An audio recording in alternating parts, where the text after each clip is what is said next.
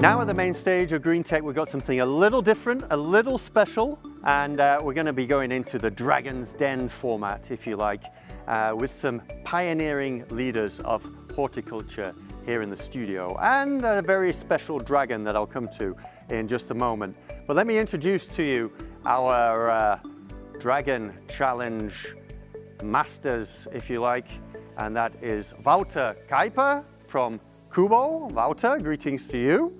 We also have with us Peter Decker from PDI, and we have with us Peter Kraut from Facada. So those are the three challengers, if you like, and uh, we have our dragon here uh, in the shape of Jori, Jori van Geest. And Jori, you have a particular challenge for everybody here. Would you like to state your challenge and then we'll have the gentlemen say how they intend to respond to it? Yes, the challenge uh, I have for everybody here at the table is how are you going to feed the world? Based on my presentation before. So Wouter, what is your perspective on that challenge? That's a good one. Um, I think um, we can feed the world by building uh, sustainable greenhouse solutions. Can you elaborate a little bit on that? Well, um, we have to deal with outside climate, and outside climate is difficult to grow in. So we need to go to covered growing solutions. And, um, but it must be sustainable. But that's still um, uh, uh, future music, circular even. But for now, su sustainable will do. We, go, we are moving towards circular, but that is the way to go because that's where we can maintain a good climate, produce year-round quality, 365 in a year, um, with, with the lowest input possible and the highest yields possible. What is your perspective in terms of uh, the relationship between vertical farming and greenhouse? Now, I think vertical farming is, is, a, is a niche within, within growing food sustainably. Um, I think it is not economically viable yet. Yet. Uh, we will see what will happen in the future. And um, it, it will has a function, I think, for, for, the, for, the, for the seedlings to, uh, to grow the seedlings for the, for, for, for the greenhouses. You have to ask yourself also the question, is vertical farming in an enclosed environment, is that sustainable? Because you're actually putting a lot of grow light in by using electricity generated by what? Coal, coal plants, gas power plants, maybe a little bit renewable. But if you go into greenhouses, you always have the, the, the sun for free. It is, that's, that's the, the most sustainable energy source you can imagine. Can you, can you give, give us a perspective on which new technologies you use to help feed the world and to be more sustainable inside uh, your own organization? Kubo, Kubo, we, we are, I, I, must, I can say, a front runner on, on, on semi-closed greenhouse uh, uh, systems and, and, on, and thus on sustainable, building sustainable greenhouse solutions. So we are building large-scale commercial greenhouse operations. And our, our um, the, the best horse in stable is, is our Ultra concept, which is a semi-closed greenhouse where we can, for example, there's many features in it, but one of the interesting features is, is that we can grow with low grade heat. So you can heat the greenhouse with low grade.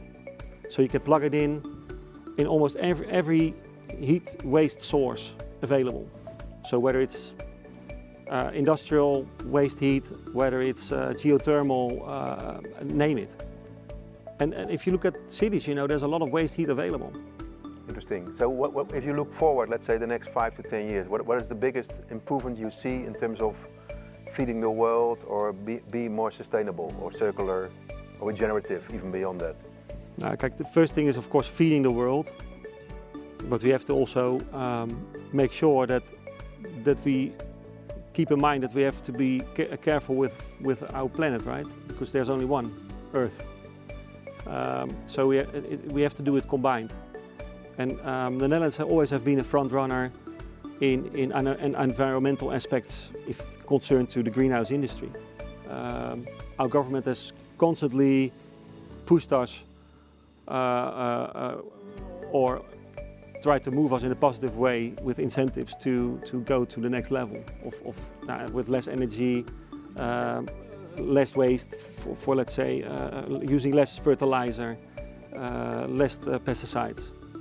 And that's going to happen, I think that's going to accelerate in the next five to 10 years. Thank you, Wouter, a lot. Uh, oh. Very insightful.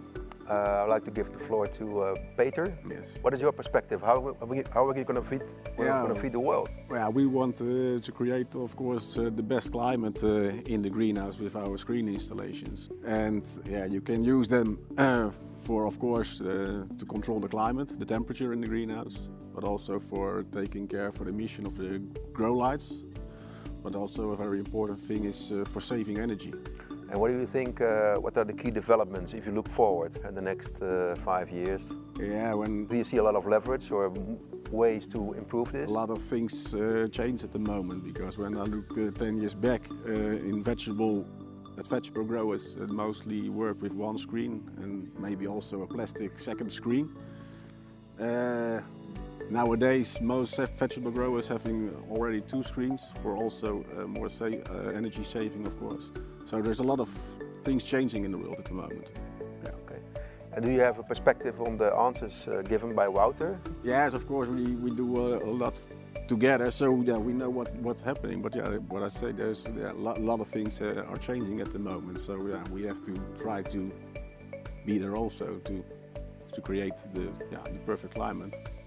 So we had a conversation before this uh, session here about, let's say, the more soft factors uh, inside your organization. And we talk about sustainability, purpose.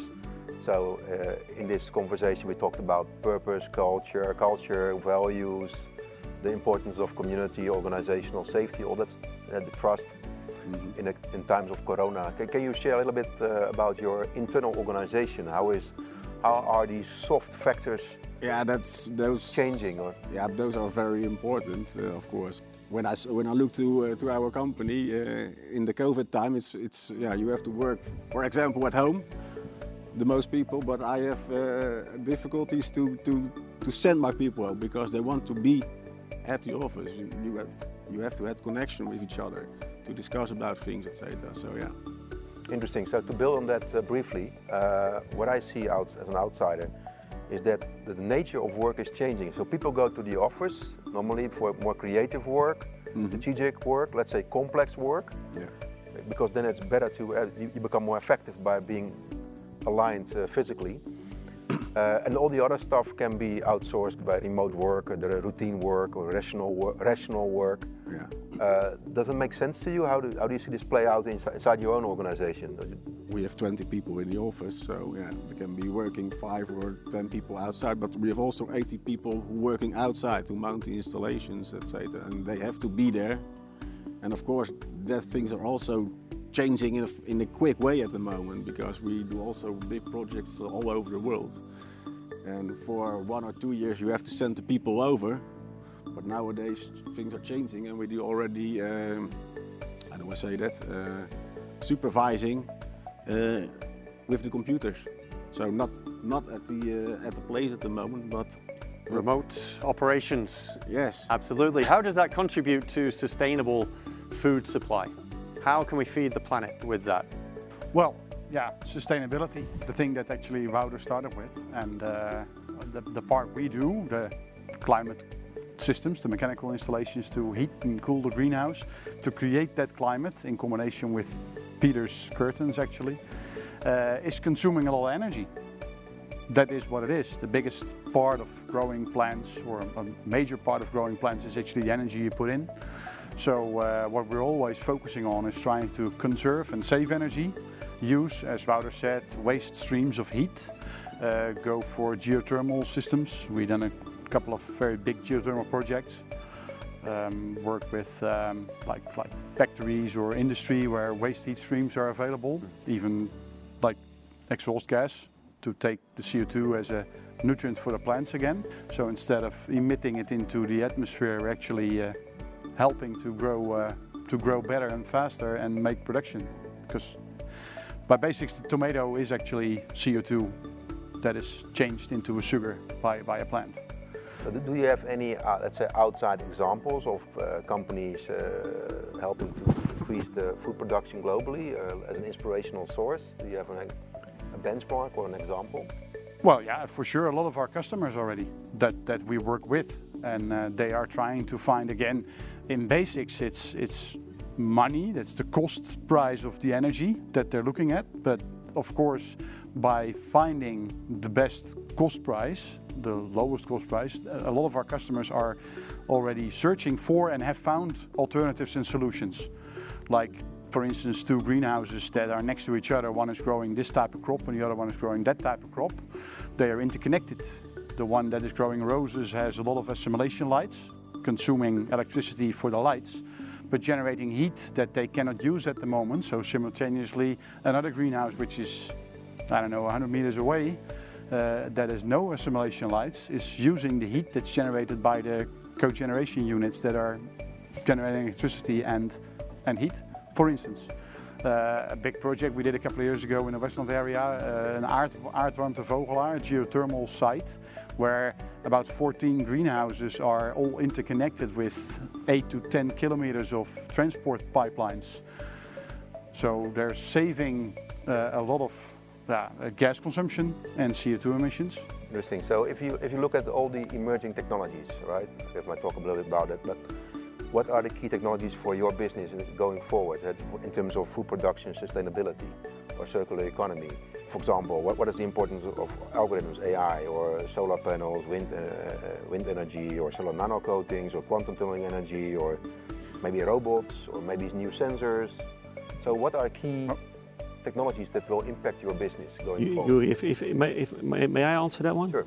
Uh, I think one of the most, the biggest challenges, challenges of our industry to, to feed the world in, in the coming decades is to make growing easier. And, and why do I say that? I, say that because the amount of people that can grow in these industrial complexes, because this is what they are, is limited. So we need artificial intelligence yeah.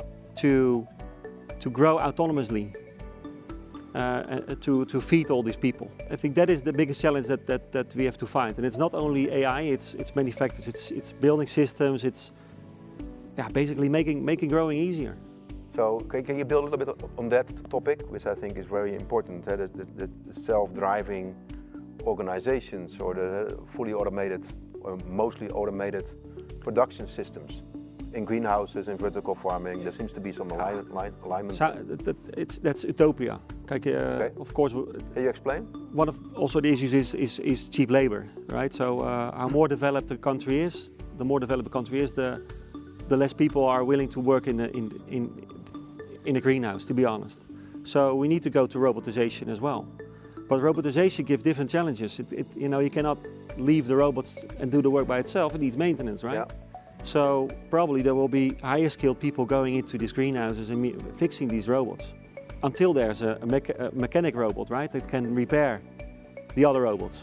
But that's, you know, maybe that's going to take another 10 years or so that until we are there, but that's going to happen.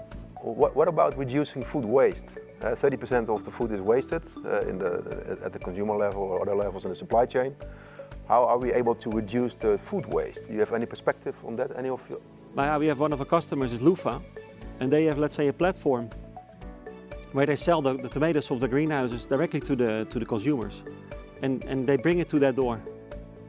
So actually what they already do two or three days in advance, they know what's on what's they know what's going growing on the on, on the on the plants, and they already sell uh, are sold out one day before they start to harvest, which is amazing, right? Because that's how you actually reduce your waste to a minimum.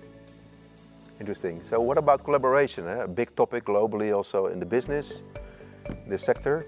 Um, can you share some light on how collaboration works in your company?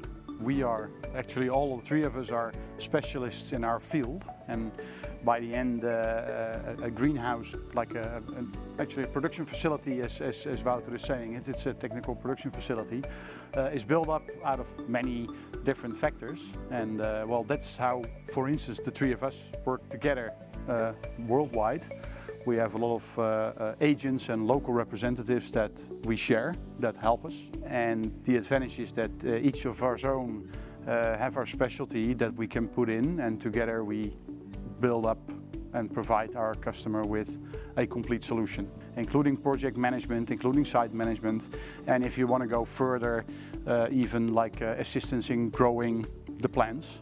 Uh, and the pilot part is something that was presented before as well. So that's a piece of analysis software to help even people that don't really understand growing, like management level people, to manage their facility. So that's part of artificial intelligence, I, I think. Yuri, let me put in there, because uh, time is our enemy. I would like to give you now the opportunity with some greenbacks.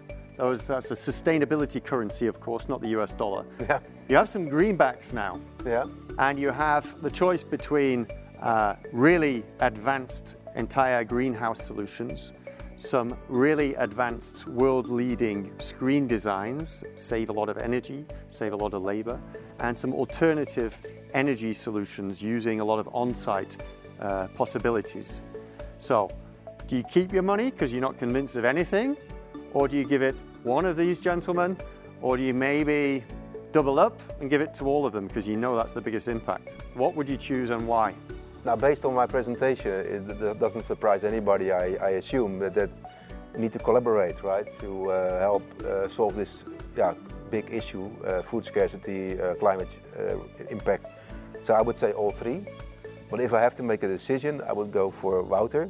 Uh, why? Because I think the, in terms of the techno- technological innovation and the impact, it's a key driver for, for customers. And also in terms of optimization and food production yields and climate. So I would opt for you, uh, no pun intended. That's a wise decision. We work closely together, and, Yeah. and normally we are the, the, the main contractor, and you're gonna get all of three uh, anyway. Yes. If you buy with me, so that's that's probably the best solution anyway. I can Okay. I can build on that because what, what I see uh, not, not just in this business but also across different ver- vertical markets, you have the hardware layers, software layers, services, right, and then platforms, and so the, the, there's a shift towards uh, the value of, of a business is towards software and services, right, and data.